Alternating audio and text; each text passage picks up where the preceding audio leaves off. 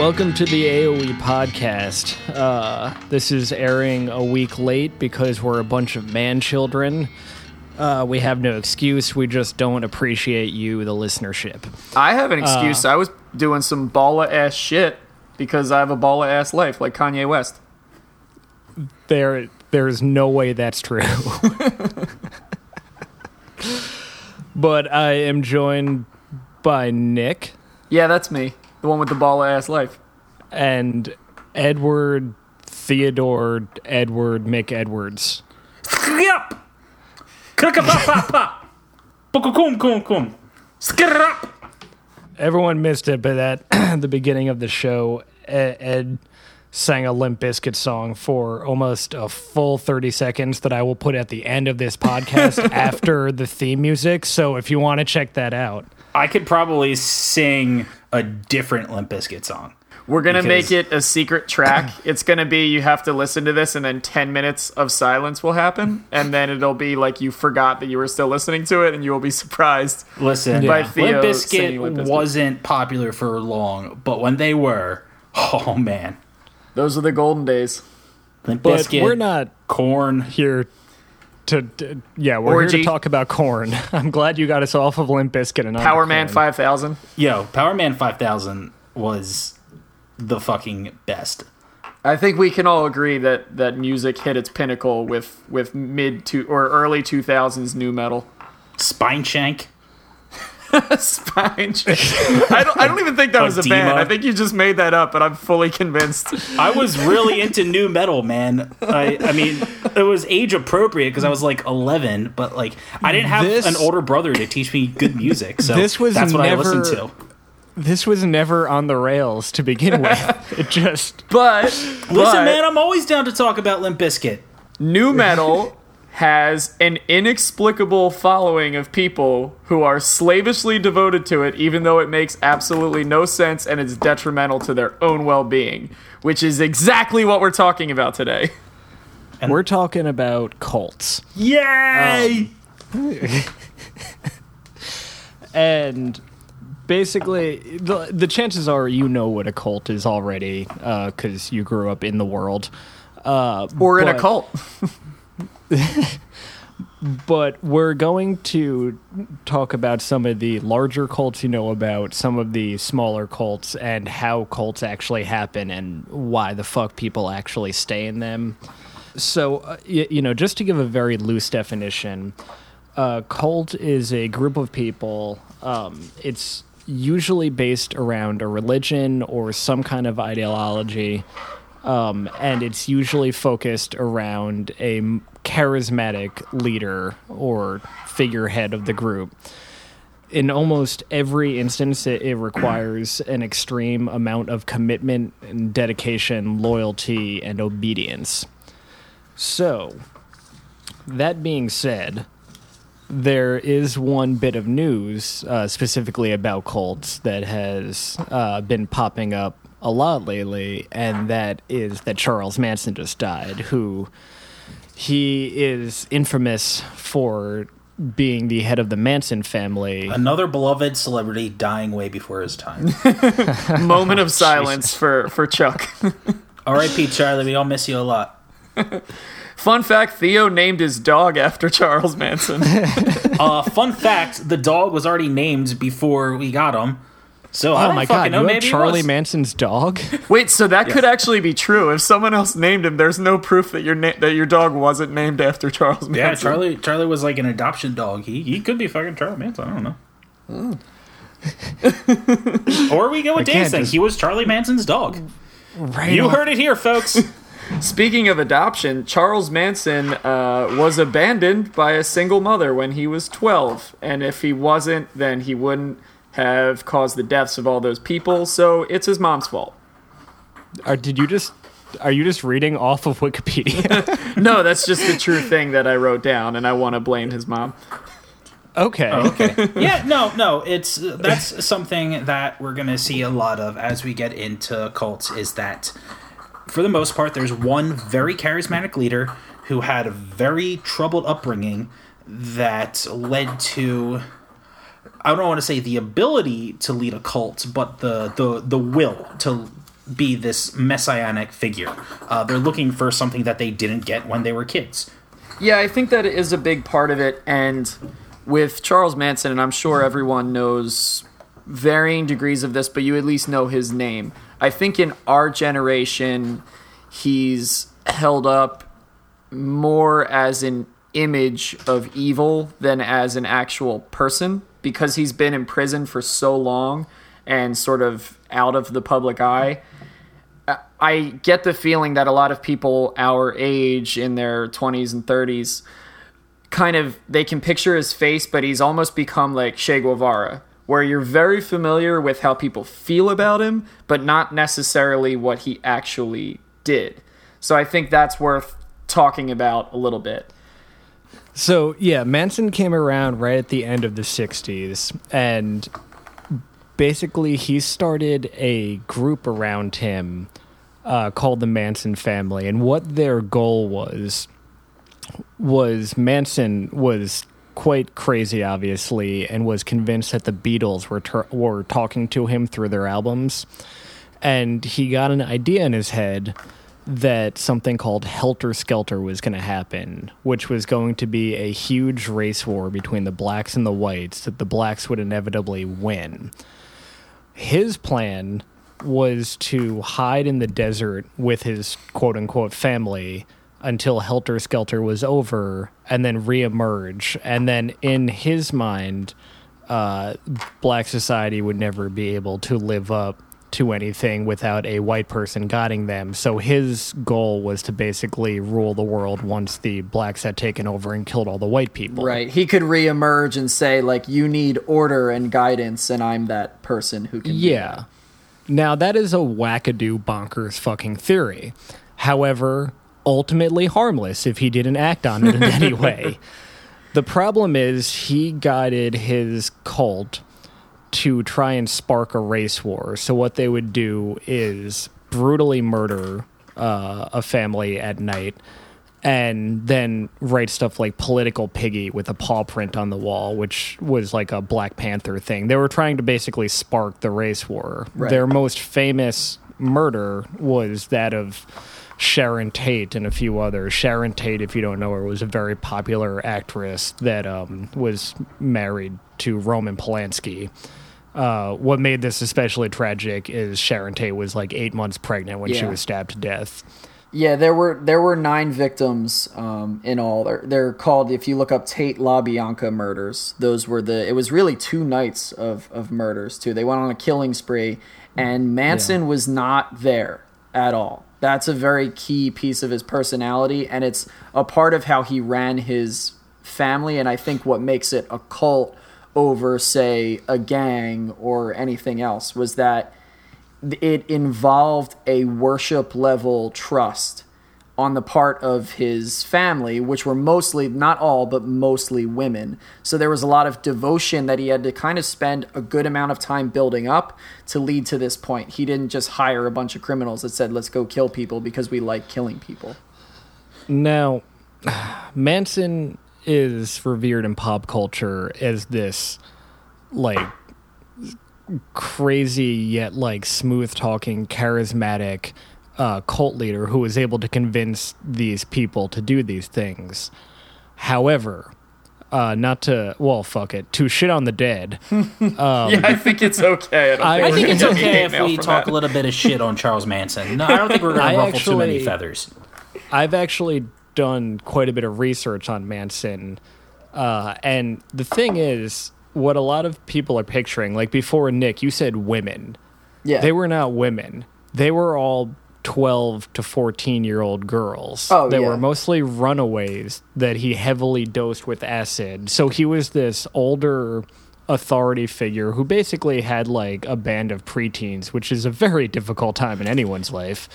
Uh, not to it- not it- to interrupt, but something that I feel like gets kind of overlooked is that you know people know that Charlie Manson had this like connection to the Beatles or not the Beatles, um the the, the, Beach Beach, Boys. Boys, Yeah. right? Yeah. And that's because he was he could play music. He was actually really talented.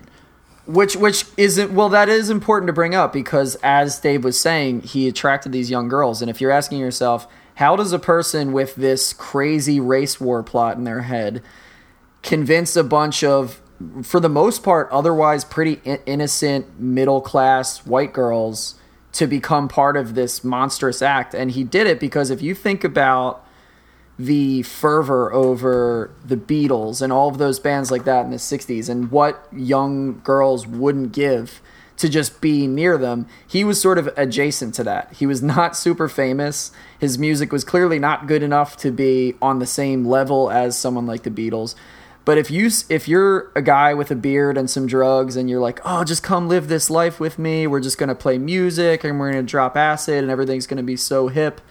That's to them that's a, a a foot in the door to this world that they wanted to be a part of. This world that was on the television and on the posters in their room of the Beatles and the Rolling Stones.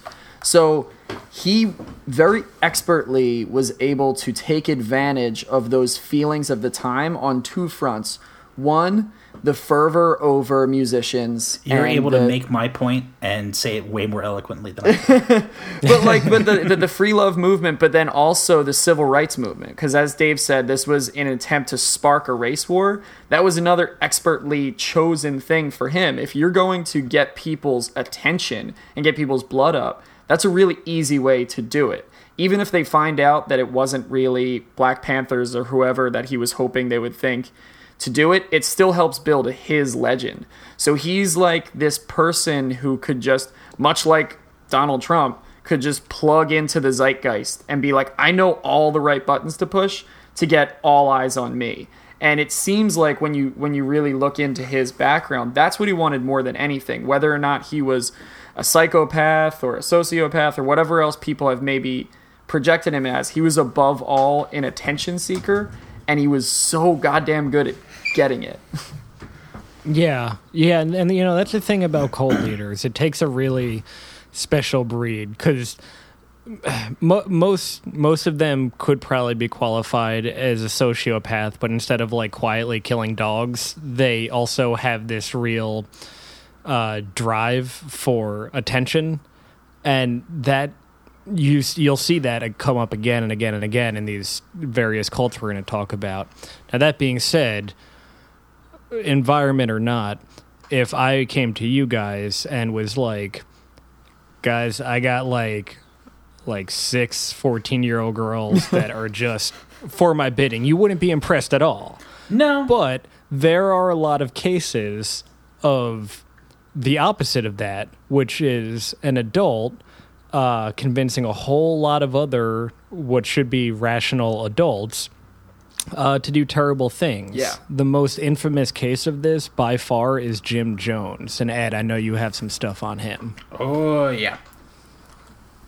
So, um, just to tie it back into the Manson stuff, um, the Manson family had and the the killings and all the helter helter skelter stuff that happened in the seventies, and we started to see what we now think of as cults become a national thing in the 70s. Uh, not just with the Manson family, but a lot of other ones, and especially the one I'm going to talk about, the People's Temple. So uh, I, I think the reason for this is the 70s were kind of, in a lot of ways, a direct reaction to the social and political atmosphere of the 60s. You know, in the 60s, we see the birth of the hippie movement and free love and things like that. And it was an attempt for people in America to gain some kind of spiritual identity.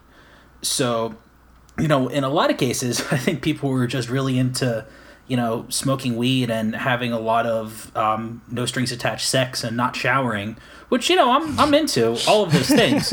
um, but you also saw people getting interested in Eastern religion and connecting with things like Wicca and a rise in belief in UFOs and aliens and things like that. So once the 70s came around, that the the promise of the 60s was gone. You know, the free love didn't exactly work. Um, the Cold War was still raging.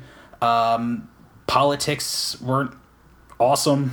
You know, Watergate happened. so the the whole uh, I think a lot of the cults were sort of the dark reflection in the 70s of what they would have been in the, the 60s. Um, because Manson, before the murders, Manson and his family were like kind of a known thing, and they just, people thought they were hippies. And uh, it wasn't until they started killing people that there was this, like, oh shit, this went totally wrong. Yeah, Um, and it's a very like I, I think if at least a few of these that we're going to talk about have ties to or directly were took place in California, and I think that's a direct reflection of what you were talking about. If you were going to find a place outside of maybe New York that everything's permissible during the 60s, it was California. But if everything's permissible, then at least a small fraction of evil is going to come through too. And that's what happens Yeah. with a lot of these cults. And that's why there are so many cults throughout American history that took place in California because it's where it's where you went if you were a Midwesterner or an Eco- East Coaster or anything like that, where you just felt like something's missing in my life. I'm going to go find what it is out in the woods of California. And there was always some creepy, bearded psychopath waiting for you to say he has all the answers. Yeah. Um, so my favorite cult leader. That is not the best phrase. the second it came out of my mouth. Uh, okay, the cult leader that I find the most interesting That you that Uh, you favor the most and that you admire. is Jim Jones. So even if you don't know the name, you know what he looks like. Um, black and white photos of a man with dark sunglasses, uh, big sideburns, dressed in a white suit. Elvis, Elvis Presley. Are you describing Elvis? Well, shit. Now that I think about it, he did kind of look very similar to Elvis, which actually was probably pretty intentional. Yeah. So he was the founder of the People's Temple, which was an absolute cult. You know, sometimes there could be arguments made. Well, maybe it's not a cult. Maybe they're just hippies. Maybe they're just a commune. People's Temple was a fucking cult. And he was the architect of what eventually became known as the Jonestown Massacre. You know, much like Manson and a lot of these figures he grew up he he came from a broken home his parents were separated he didn't have a lot of friends people didn't like him so there was this desire for attention and he grew up and he had an obsession with political figures and their writing so like from a very young age he was reading stuff by marx and gandhi and hitler and Who all had the same exact ideas. and all dressed the same. Well, the idea was that he would be attracted to these larger than life figures, you know, people that the masses would listen to for one reason or another. And that's who he wanted to style himself after. And as he grew up, he became a communist. And he was born in the 30s. So he was a communist in the 50s and 60s, where, you know, it was really, really shitty to be a communist, you know? And he started this religious movement called the People's Temple, which was initially based off of Baptist teachings. And the idea was that he wanted to create a force for good in the world, and his main goal was actually integration. He wanted equality among the races, and this is at the height of the civil rights movement. So, at the beginning, you know, my opinion at least, is that Jim Jones was trying to do some good. And it seems like he lost himself along the way. So he forms this movement called the People's Temple, and he lived in Indiana and he became a political figure. And in the community, he helped to integrate schools and restaurants and pretty much any kind of building because everything was segregated at the time he and his wife had what he referred to as a rainbow family. So they adopted like six kids. And the kids they adopted were black and Korean. Right. They only actually had one biological son. But they had this huge family. He starts amassing followers. And that's when things start going south. So he goes from this quiet little Baptist congregation to teaching whole scale socialism and which you know uh, isn't necessarily socialism is such like a boogeyman Right. nowadays it's you know because people don't understand it And it's not so- nearly as at odds with Christianity as people in America would like to say. At its root, it's it it's essentially what Christ was teaching. Um, only Right. in practice is where it gets muddied up. But you can definitely see up to this point, like not knowing about what happened later. If you were just describing this guy to me, I'd be like, look, it's not my bag, but he sounds like a well-meaning religious pastor.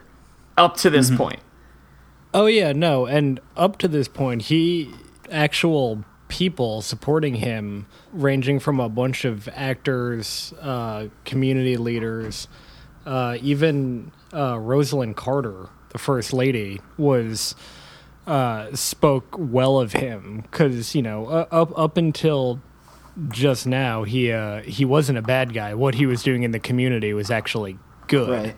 Yeah, yeah, he, he definitely started out with altruistic intentions. So he started in Indiana. Once the People's Temple really started taking off, they moved to, surprise, surprise, San Francisco. So California, Cultifornia, Exactly. as we'll call it Exactly. throughout this episode. Jones starts becoming more openly messianic. You know, he is the one that's going to save you.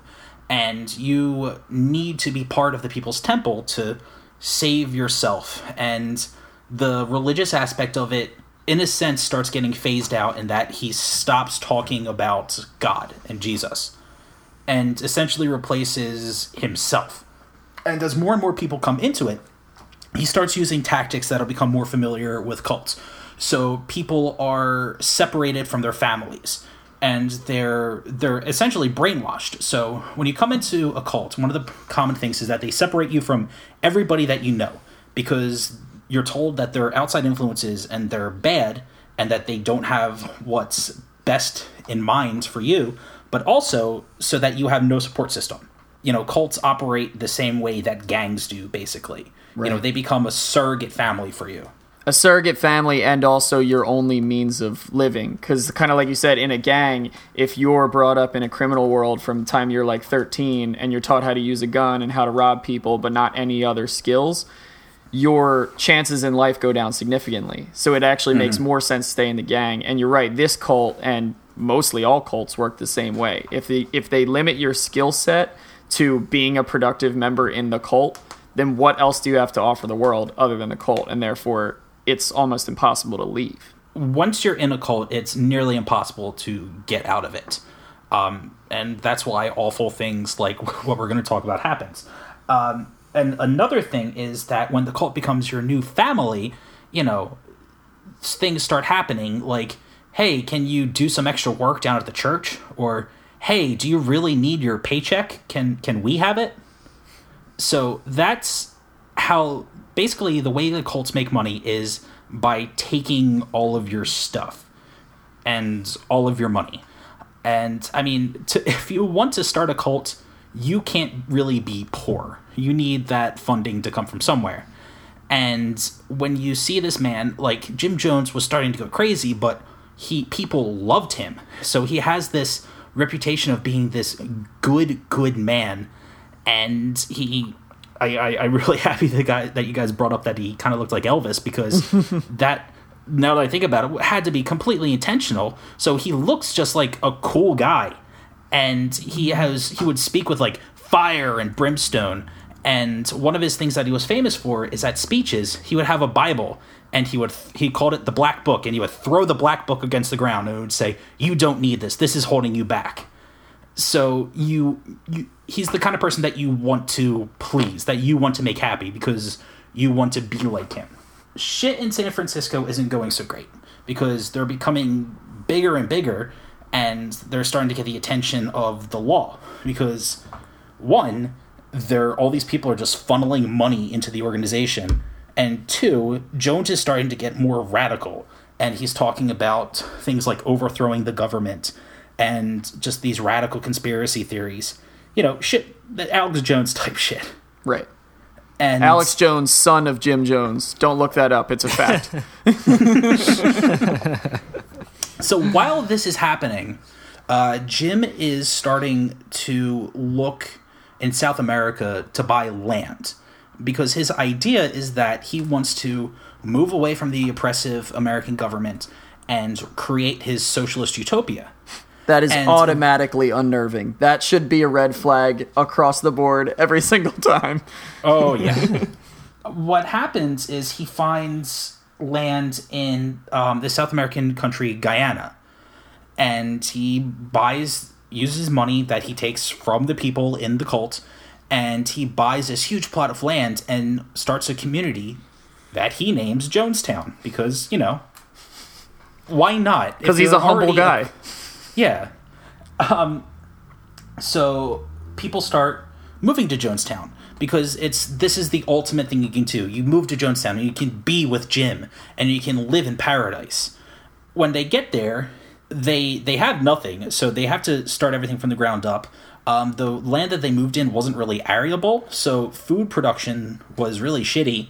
So starvation and sickness was a big thing and he based a lot of the way things worked off of um, Chinese communism. So there was this idea of the workday: you work eight hours, and then you spend the next eight hours learning, which to him meant in classes learning about socialism and why Jim was the perfect leader, and basically just you know stroking his ego for hours on end in front of these people. And so at that point, that's 16 hours of the day. And probably stroking other things too. But we Yeah, I was just about to say the wording of that was awesome. well, that's the thing is that when there was a lot of babies born in Jonestown, Jim took a lot of wives. So you know, at this point, he's just completely off the rails. Yeah. uh, he's he's sleeping with women. Um, he would spend. They had loudspeakers, so he would spend hours just on the loudspeakers over the the commune, reading from newspapers and these like just like ranting and raving and these like long sermons about how the American government is, you know, the most evil entity on earth. Uh, people lived. You wouldn't have a house. You would live in a communal home. So it were just families stacked into homes together punishment, and they didn't have jails, but what they would do if somebody stepped out of line, first you would be beaten. Um, another punishment was drugging, so you would just get drugged constantly. And they had what they called the torture hole, which was a yeah, which was a Oh, hold on, that might not be something bad. Let him go. It has hole in it, so I'm intrigued. Ed, what is the torture hole? The torture hole was a well. And okay, so wells are not bad. yeah, they're full of water for drinking. you would be hung in the well, or I'm sorry, the torture hole. Hung like Jim Jones, end. am I right? Ho! At this point, though, what was nuts was there was nearly a thousand people living there, Right. and um, this so the People's Temple was already like a big thing on the government's radar, but this was like, all right, now it's time to stop because Yeah. There's these American citizens. I mean, most of them didn't go through the process of changing citizenship or anything like that. So you have these American citizens living on a compound in South America. A lot of them were being paid welfare because they didn't have jobs, and all the and all of their money from welfare was just going right into the People's Temple. Right. And um, there was all sorts of like custody battles where you know like husbands or wives would leave their families and take their kids with them and you know not tell their spouse and parents looking for their children and family members so finally what happens is a congressman from california leo ryan november on november 17th 1978 he and a delegation go to jonestown and they don't they they don't ask they say hey we're coming to check this shit out right. it's no, can we come over? When's good for you? They come and they're like, knock, knock, here we are. Right. So Jim's basically telling everybody to flush the drugs down the toilet and hide all the weapons, the, all the, the usual oh shit kind of moments. Exactly. Leo Ryan comes in and he meets with Jim, and they put on a big spectacle. There's music and celebration, and they really just lay it on really thick that Jonestown is the fucking shit, and everybody loves living there, and they're having the best time, and it's just a giant party. And as Congressman Ryan is leaving, um, a woman runs up to him and gives him a note saying, Help me and they start you know people they're like all right this is fucked up and individually they're able to talk to people you know get them on their own and find out that like the awful conditions that they're hiding there So the next day, the delegation comes back. They don't stay over there there overnight. They come back the next day, and they're like, "All right, we're going to shut this down. We're going back to America. We're taking some people with us. Anybody who wants to come with us can." So people start trying to leave, and what happens is Jim Jones sends a delegation of his men to Congressman Ryan's plane with machine guns, and they kill them. Not everybody, but mostly everybody. Uh, so the congressman was killed, and a couple reporters who were there with him were killed. And back in Jonestown, um, Jim Jones commands his people to drink uh, Kool Aid um, cut with cyanide. And they die in mass. There's 918 people who died in total, and that was the biggest simultaneous loss of life in American history until September 11th.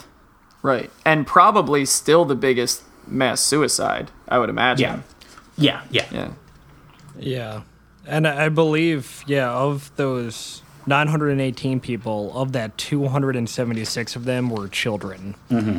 Uh, so this this was pretty pretty fucking devastating. Yeah. And Jim knew that eventually something that, like this was going to happen because they had a practice called White Nights where they would prepare for this. They would practice. So they would all get together in like the the uh, great hall that they had in Jonestown, and they would practice for mass suicide. And there were actually on a couple occasions where they didn't think it was practice, where they thought they were actually going to die, because turns out Jim James or Jim Jones was kind of a fucked up dude, Right. and didn't care about you know scarring people. And when this happened, you know, not all the people were really jazzed about it. So when the actual suicide went down, a lot of people had to be force fed poison. Right. Yeah. I think what's incredible is that, that that managed to work. If you look at the above photos, I mean, there's like helicopter photos and things, and they, they didn't even all fit inside of the hall. They were outside, just strewn across the ground. So the fact that people had to be forced is pretty incredible because it means that of all those people, a lot of them had to be forced, and then the people who forced them still had to make the conscious choice to say, Yes, I'm still on board with this, and then drink it themselves after seeing hundreds of people fall to the ground dead. So it just goes to prove how strong this devotion can be. That it's like, not only am I going to kill my family members for you, I'm going to watch it happen, and then I'm going to say, Yes, now I'm, now I'm going to join and, Yeah. and do it yourself.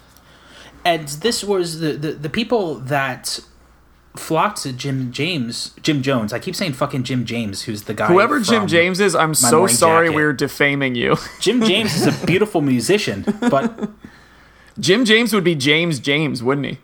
yeah, um, which Fun is just fact. silly. But he's a musician; they're wacky. but you know, Jim Jones was he started as such this such a positive figure, and people just completely got suckered.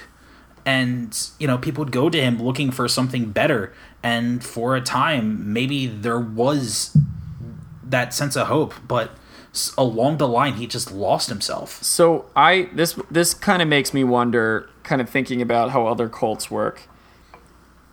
And it's hard to know, and maybe you guys know if you know a little more about his history, because I, I don't. But was it truly that he was this above all uh, altruistic person trying to make the world a better place and then went sour?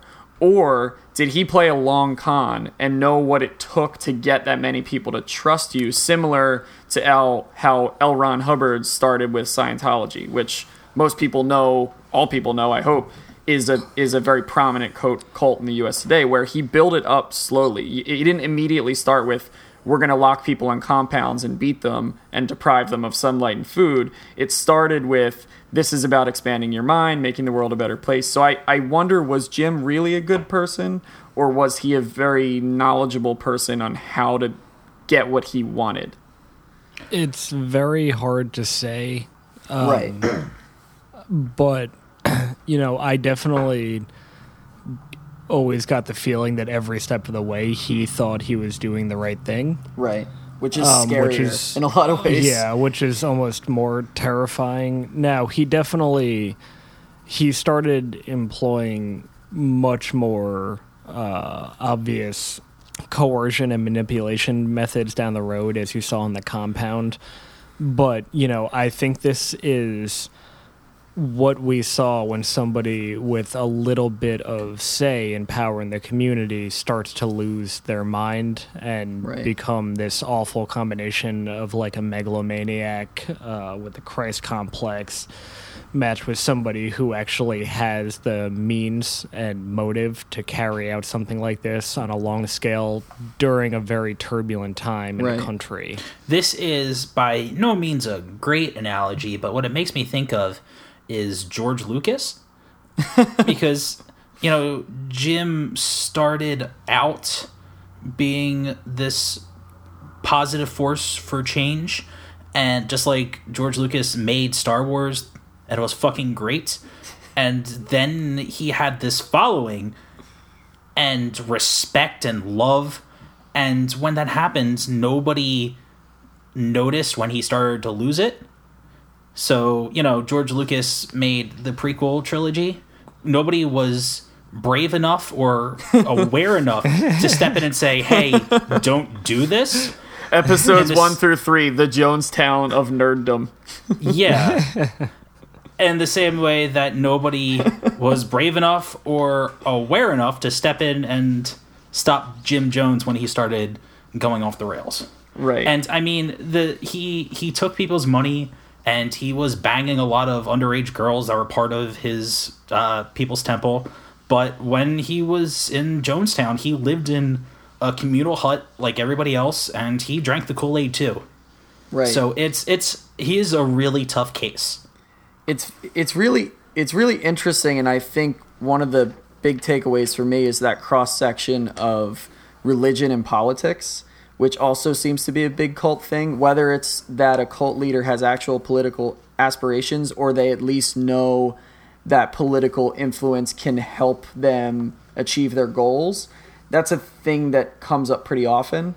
And i do have a pretty short example that that also started began in the 70s but i think is really interesting and ties into today's politics in a in a weird way. Are either of you guys familiar with chris butler No. okay. Was he the lead singer of Matchbox Twenty? yes. Just kidding, Rob Thomas. Love that guy. we all know rob thomas. Don't worry. We're we're big we're a big uh, matchbox 20 podcast. So this guy chris butler in the in the 70s another big thing that was happening and we touched on this a little bit was that idea of eastern spiritualism invading the west. Not invading. That sounds mean. Uh, becoming Im- imbued into into western culture. And par- a big part of that was Hare Krishna, which again, kind of tying back to the Beatles, became popular as part of the hippie movement. The, you know, if you saw a skinny white dude who was bald and and begging in the streets in an orange, looking like a monk, basically, that would be a Hare Krishna. So this guy Chris Butler, he was a disciple of the founder of Hare Krishna. His name, the founder's name is very long and very Indian, and I don't want to butcher it, so I'm not even going to say it. but he, but he was the guy who started. But can you it. sing it? yes, uh, but I can chant it like a Hare Krishna. so, this guy Chris Butler, he's a white guy who lives in Hawaii, and he was a native there. His his parents lived there. He went to school in Hawaii, so right away there's already kind of a connection with California. This sort of easy breezy lifestyle. We live on the beach. We're open minded. We're to new ideas. So Hare Krishna hit Hawaii in a very big way because it just felt like it was about love and about happiness and nothing else and and that fit their lifestyle so it, it became really big this guy chris butler basically had a falling out with his teacher with the founder of Hare krishna and he decided i'm going to start my own thing so he starts what he calls the science of identity foundation which already is full of red flags just the use of science in a in a religious group Those two words don't match. yeah, identity. It feels it's starting to feel kind of Scientology ish. So he starts going by the name uh, Jagad Guru, and then followed by a bunch of other really long names that I can't pronounce, but often just referred to as Jagad Guru. And he starts preaching and he's, he's doing television specials this guy quickly gets a lot of backing from people who are powerful business owners politicians and he would have these tv shows that people could watch in the 70s like specials where he would you know he's kind of like a Hare Krishna version of Joel o- Osteen just basically telling Ah, people okay. So oh this is how shit. yeah. so basically, on the surface, saying just live your life better, and isn't uh, isn't life so wonderful? Be thankful to whoever you pray to. Seeming like Now a pretty cool guy, and then taking all of their money. So he's building some wealth and a lot of influence, particularly in Hawaiian politics. And this is where it gets pretty interesting. So one of the guys who is part of his group is this guy Mike Gabbard, who was raised Catholic but sort of became enamored with Chris Butler's teachings of his his quasi Hare Krishna ways that were becoming more and more about Chris Butler and less and less about Krishna. So again, like Jim Jones is starting to be, I'm kind of your messiah figure. I'm the one with all of the answers, not in a I'm God kind of way, but in more of a pro- prophetic kind of way. So this guy Mike Gabbard, uh, he and a bunch of other people in Hawaii start this group called the Independence for Godly Government, which scary again, godly government, not something you want to hear. And there's sort of this group of religious people that are quasi Christian, quasi Hare Krishna, a little bit of everything, but the connecting tissue is Chris Butler. And they're starting to open up a lot of businesses, they're hiring within, and they start to build not in, and I will say this to this day, there hasn't been any clear detrimental effects of this group, but they're very closed off. They tend to only marry within their group, they tend to only hire each other, and we're going to get used to hearing this guy's name and the Science of Identity Foundation a lot in the next few years. Because there's a rising star right now in the Democratic Party named Tulsi Gabbard, who I actually like a lot. and that's kind of part of the, the issue here with quasi cults and how we feel about them. She started out as sort of like a hardline uh, when it when it came to social issues, very anti-gay because her parents were. So was Chris Butler. So this Chris Butler guy, he was all about vegetarianism and environmentalism, but also no homosexuality. It's evil, it's dark. And all of the politicians who follow his teachings were the same way. Tulsi Gabbard, who's like 33 now, she's almost our age, is a senator from Hawaii. She's a rising star right now. She's basically where Barack Obama was in 2004, the first time he spoke at the Democratic National Convention. So, God, what's going to him so happen? What- what's that? I miss him so much. R.I.P. Barrio. is is Barack ever coming back? But much like Did he go away because we were bad? But much like Barack had to deal with with the whole uh, with Jeremiah Wright, the whole questions about his religious uh, affiliations, we're gonna hear the same thing about Tulsi. So I guarantee you, she's gonna be in the conversation for if not this coming election, the 2024 election, for possibilities, and people are going to be screaming to high heaven, she was in a cult, because she kind of was raised in a cult.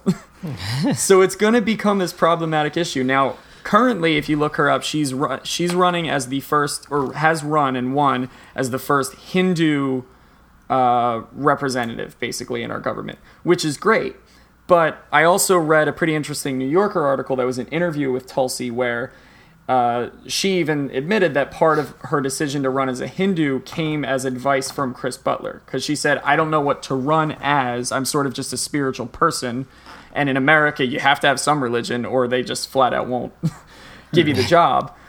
So he advised her to run as a Hindu because he knew that would be more palatable. So her uh, top advisor is part of this Chris Butler Science of Identity Foundation. Her husband is, again, it's this cloistered group and they're all kind of tied back to this 70s group independence for godly government that has just been pushing their or kind of crawling their way through us politics from hawaii. And chris butler's group itself has spread a lot. They started in hawaii and now they're in australia new zealand hong kong the philippines sort of taking over the pacific. So it's one of those it's one of those growing ones where we may or may not be looking at the early story of what could become something like Scientology. But it's hard to know because there's also no evidence right now of any sort of abuse or wrongdoing. But all of the other symptoms of cult like behavior are there. So I think it's going to be a really interesting political conversation when in a few years everybody says, well, we can't elect Tulsi to be president because she's in a cult. and then she's going to yeah. have to address those things. Okay, and it's Science of Identity Foundation, right? Yes. I'm on their website right now, and you know it just comes up, and it looks like it's about yoga. Yes, so that's a big part of how they make yeah. money is through tapes, uh, uh, like yoga tapes and businesses and like that. I'll give you guys the New Yorker article because it's really interesting. The one of the most not damning but interesting things about it is that Tulsi herself has really distanced herself from Chris because I think she mm-hmm. knows that there's cultish vibes and people are going to be uncomfortable with that. But I just found the yeah. whole thing really fascinating because it shows how murky the waters can be between just a group of people who are following the teachings of one guy and it's harmless and a cult. Yeah, mm. now that's why, you know, cult cult isn't used that much uh, in academia anymore. It's called New Religious Movement for the most part. And Ed, when you look at their site and it just looks like a yoga site, that's actually not surprising at all. Um, well, I mean, know, I'm sure they don't want to come off as scary. No, right. they don't. But e- even even beyond that, there are lots of new age cults. There are political cults. There are terroristic cults. Um, there are self help cults, and you know, it's basically as we stated right at the front of the podcast. It's basically an an idea or belief usually based around a central person and you know if even if you look, were to look at someone i don't want to like call anyone out individually but like something like a tony robbins kind of character right, mm-hmm. right. who has mass followers who really look up to them and then as far as stuff like yoga and things like that go you can't tell me that you've ever had a conversation with somebody who's really into like yoga or CrossFit who you haven't walked away going that was kind of fucking weird. Right. And you, you know that it's that's very cultish like behavior. Those activities in amongst themselves are not cult like. They're just activities. But uh, when pushed to a certain extreme, any of these, when pushed to a certain extreme, are considered part of like the new quote unquote religious movement, which is just a usually a fringe group with a right. different type of idea about how something should be done. But to your point about yoga, when you think about things like Herbalife, so I know Theo and I know someone in particular, and I won't name names, mm-hmm. who sells Herbalife. And when you talk to people who are into that, it's this thing changed my life and you absolutely have to do it too because it will change yours. Despite what you may protest with, oh, I don't really need it. I'm already pretty healthy. No matter what you say, no, Herbalife will answer. It'll answer all your problems, and it's a company, but it functions in the same way as a cult, and that's intentional. The head of Herbalife is knows what he's doing. It's it's a good marketing way to work because you don't have to go to people. You get your people to go to other people, and that's how you get mm-hmm. a cult to grow. Oh yeah, yeah. No, they're they're not far off from a pyramid scheme. Like oh, now, no, Herbalife wanna, is a pyramid scheme. You want to talk about uh, religious cults? There is a you know how like cults have like catchy like names like Heaven's Gate or like or or the Manson family. You, you know, like it rolls right off the tongue. Or the Jacksonville Jaguars. yeah. So like there, you know, I'm going to give you another one right now called the Movement for the Restorations of the Ten Commandments of God. You know, just fucking rolls right off. Also, remove burger. Looks really good like on a business card. okay, so for the sake of not wanting to say that mouthful from this point on, I'm just going to call them the Movement for the Restoration. So the movement of uh, Jesus already, already the movement How about just for the, movement? the restoration, the movement. We're just gonna call him the movement. so that is a more recent cult in Africa, and by recent I mean the end of the '90s. Um, that was founded by uh, you know seven people that all had stuff totally in common. It was founded by four ex-Roman Catholic priests, two ex-nuns, and one ex-prostitute. So just you know like seven people that are all kind of in the same occupation. Right. So uh, this was a doomsday cult that uh, it started in Uganda, and they, you know, if you're not familiar with what a doomsday cult is, uh, they basically say the end of the world is coming. They usually have a specific date in mind, uh, and aside from that, they function just like a regular cult. The same techniques of separation, brainwashing, extreme authoritarianism all still apply these guys predicted that the world would end uh, December 31st, 1999. And Now- it did. It did, but in reality, it didn't. And I always. I always think that like being in a doomsday cult and then not having it come to fruition, like on a scale of awkwardness uh, ranging from one to trying to seduce your own father, it's probably about an eight. like because I don't know what happens just in that moment uh, when it doesn't come. So these guys uh, took a step back. Now th- this cult was probably about uh, I think a hundred, hundred plus people. Uh, they they took a step back and talked to whoever they talked to and changed the date of the apocalypse to March seventeenth. 2000. So they really didn't have much of a margin here. It's in a few months this will happen. So, what happened when that date came uh, is where this story gets really dark because when that day came and the end didn't happen and the Virgin Mary didn't come, they murdered everybody in the cult. Originally, it was thought to be a mass suicide, like something you would see in Jonestown. Uh, but as they investigated it further, they saw that a lot of people were killed with machetes. Um, there was definitely signs of forced poisoning. Uh, the leaders uh, pretty much had the person next to them kill them one by one. Um, it got pretty bad. So when you say they murdered everybody, it was the seven original, or did they have people that helped them do it? It wasn't the seven original. They had the true believers, basically. Okay.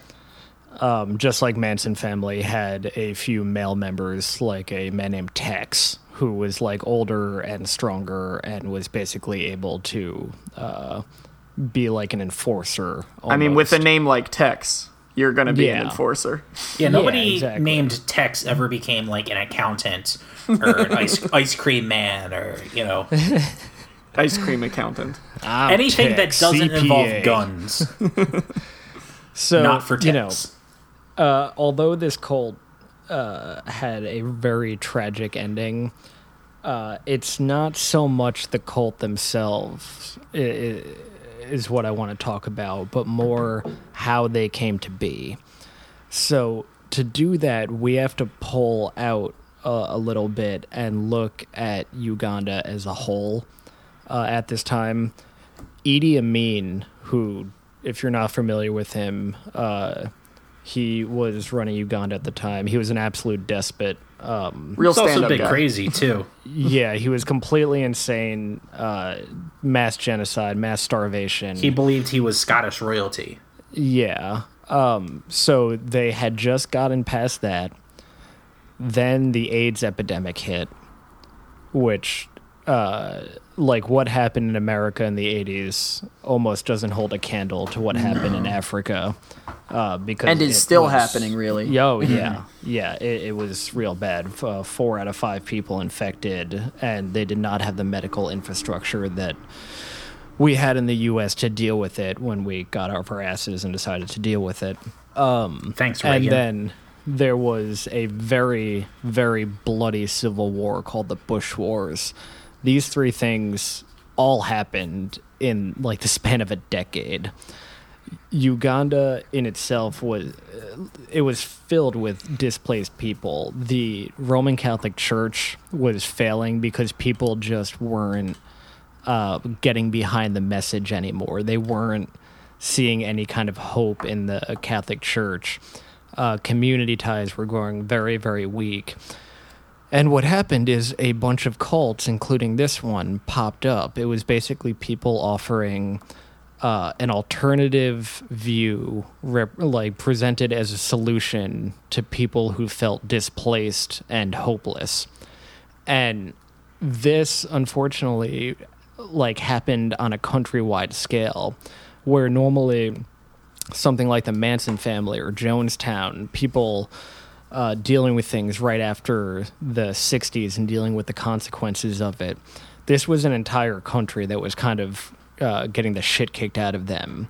That created a breeding ground for a cult of this nature. For Right. somebody if you want to to find a bunch up. of people that are ready for doomsday to come, this is this Oh is my the god! place. Yeah, I hope when the end of the world didn't happen, the leader of the cult turned to everybody and went, Uganda, be kidding me. Because they were in oh Uganda.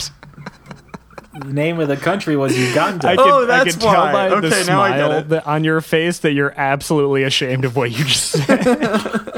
no, no, I'm not. the listeners can't see it, but, But- Nick and I can.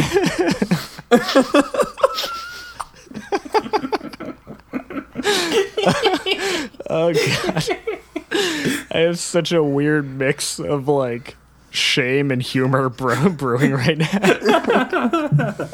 oh, oh, Jesus. Anyway, why don't you tell us more about how they all murdered each other and then and then killed themselves? yeah. so yeah, y- y- you know this.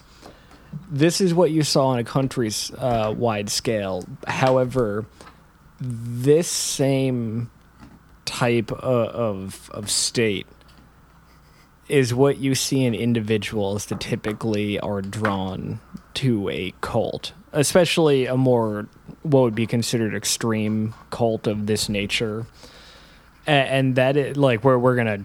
Uh, sorry, I'm gonna I'm gonna flex the fact that I have a sociology degree. So Emil Durkheim,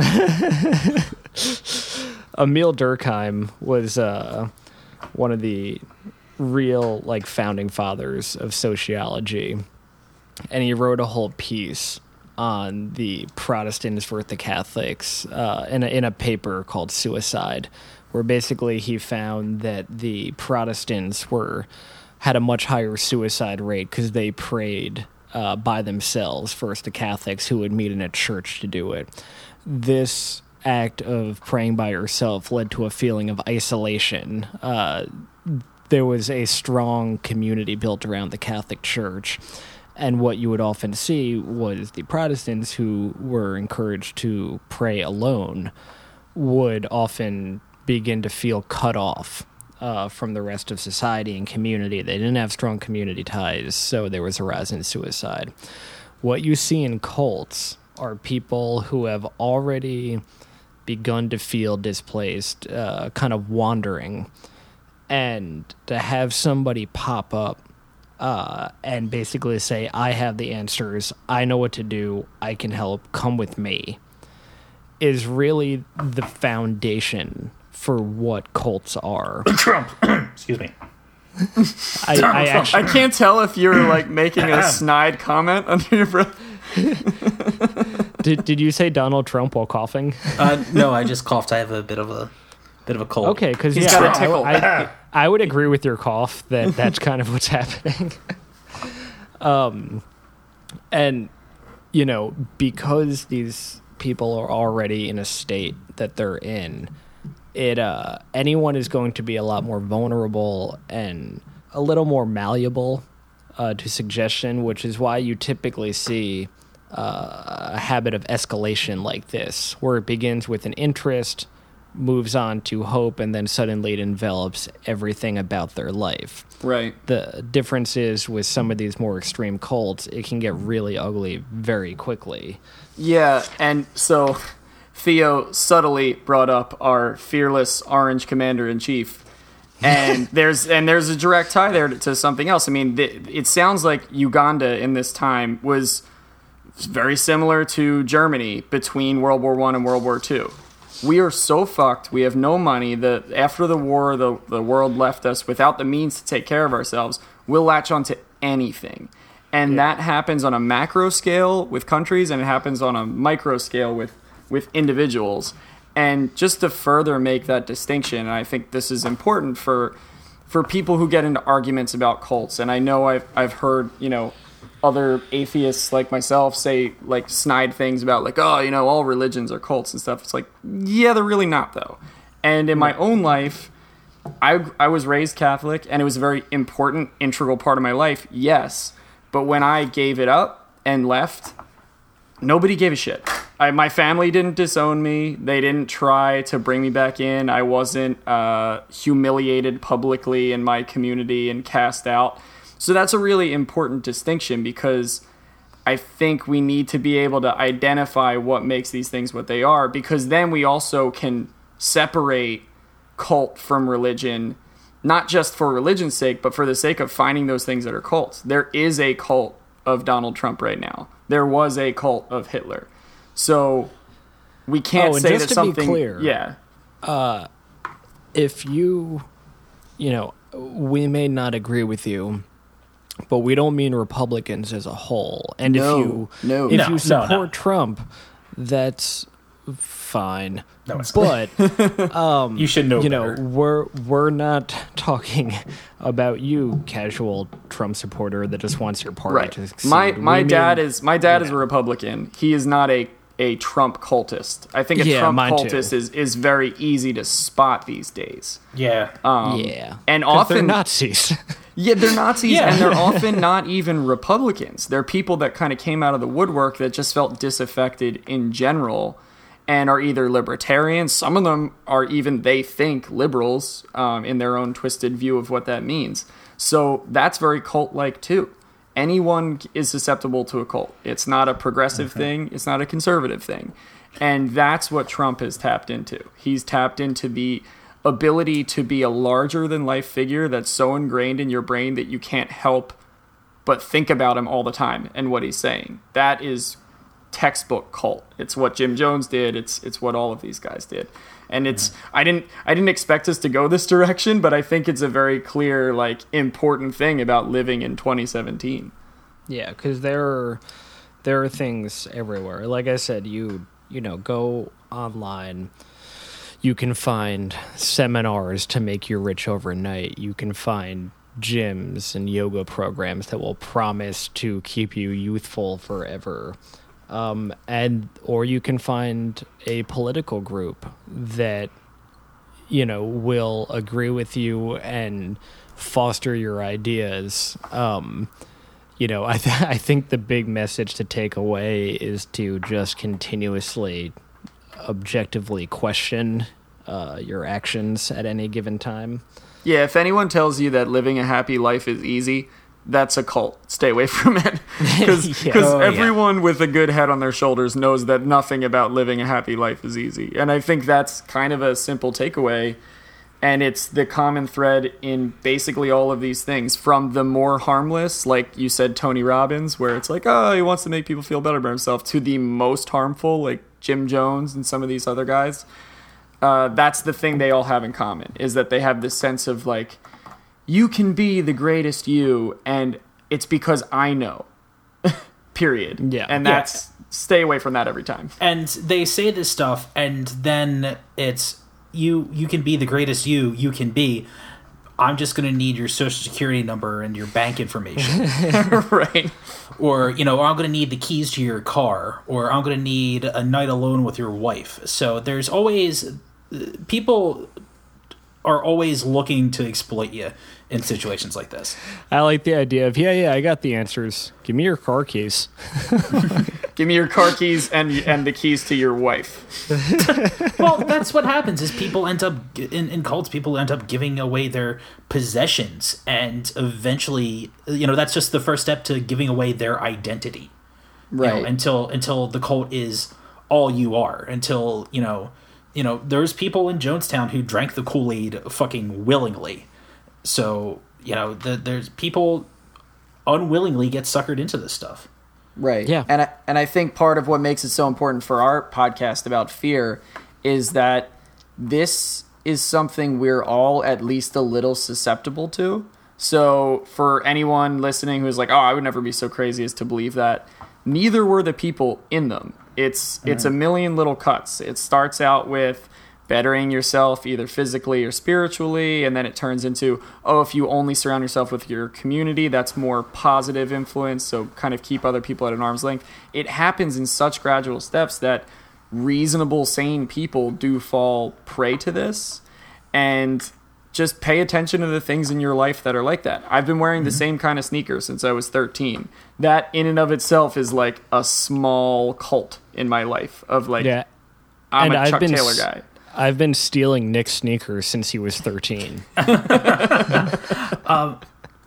really quick, I feel like we're winding down, but I just want to very, very briefly touch on one contemporary cult because, surprise, this is stuff that's still happening in 2017. Not just cult of personality like Trump, but dyed in the wool actual cults. And this is something Right. that was brought to my attention by uh, my buddy Kev, Kev Biglin. So thanks for bringing that up, Kev. It's called the Big 12 Tri- yeah, it's 12 tribes communities.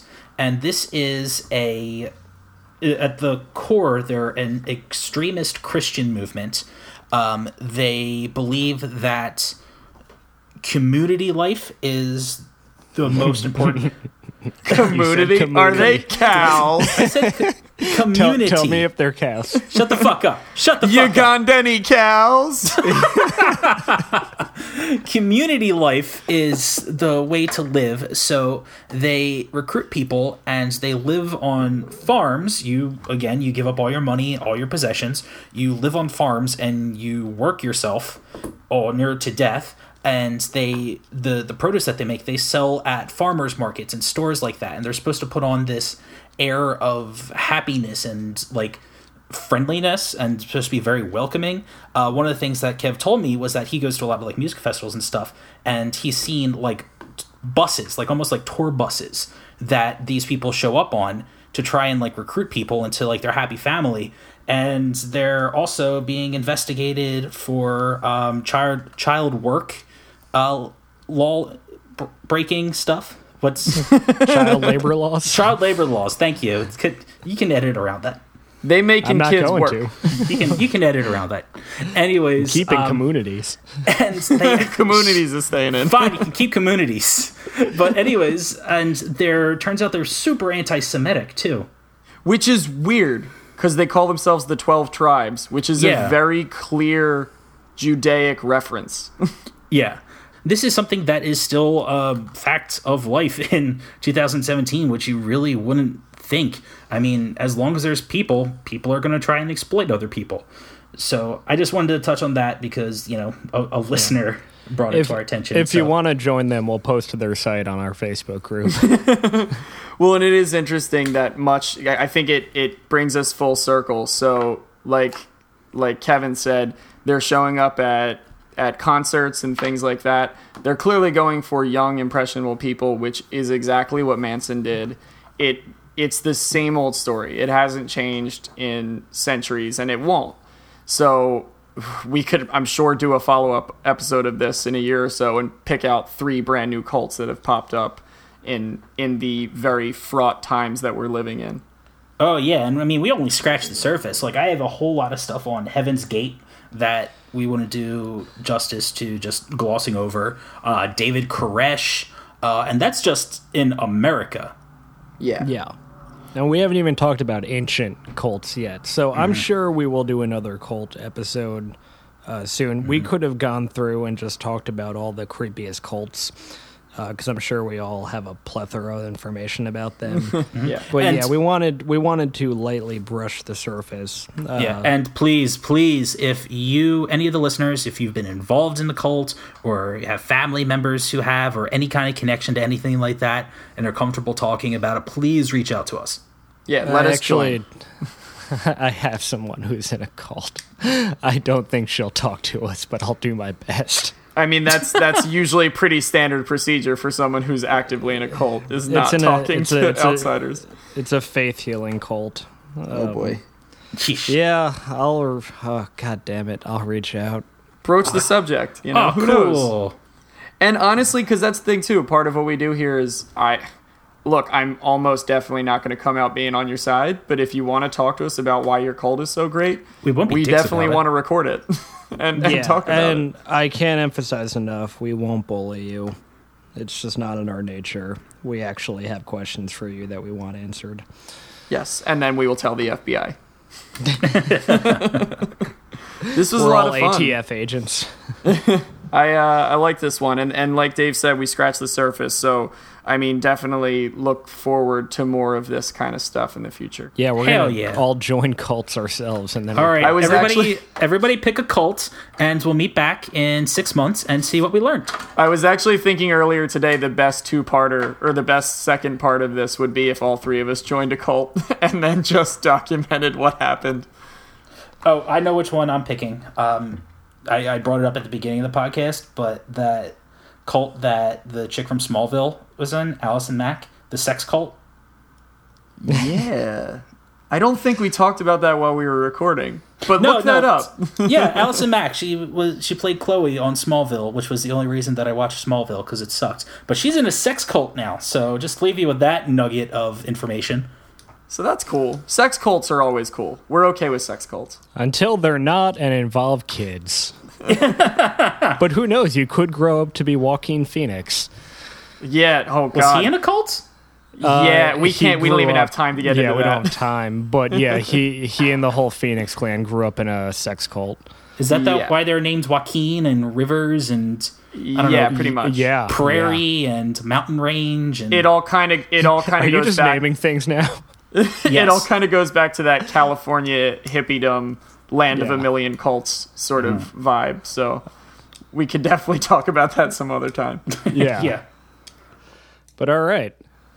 Well, thanks, guys. Thanks for listening. As always, you can listen to us on our website, aoepod.com. You can listen to us, as hopefully you are right now, on iTunes. Just look up The Age of Enfrightenment. The great thing about iTunes, iTunes is you can subscribe, and then we'll show up in your feed every two weeks, or every two and a half weeks, maybe, we think, for this And we one. can form a real community. You know, Go to our community if I page. it out every time you mispronounce a word.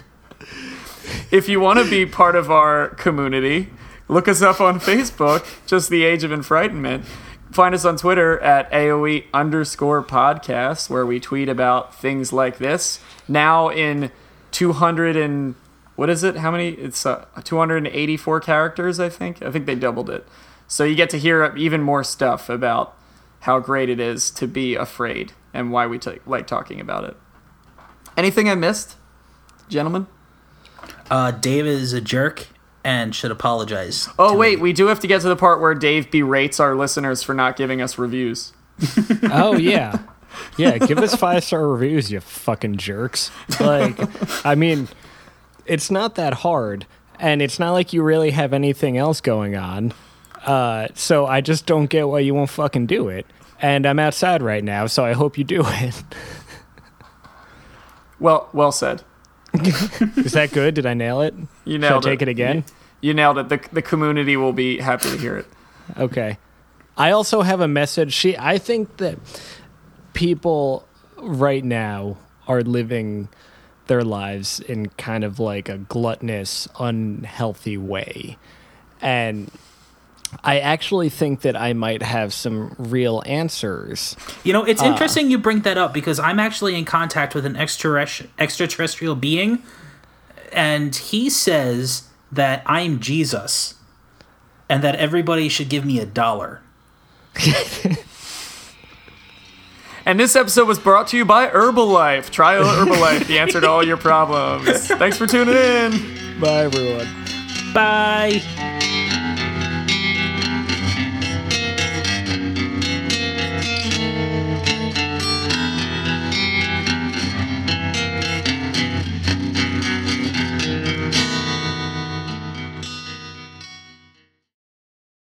All right, are you guys rolling? I'm I'm rolling and trolling.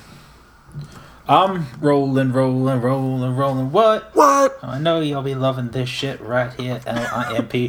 Bizkit is right here. People in the house, throw your hands in the air, because if you don't care, then we don't care.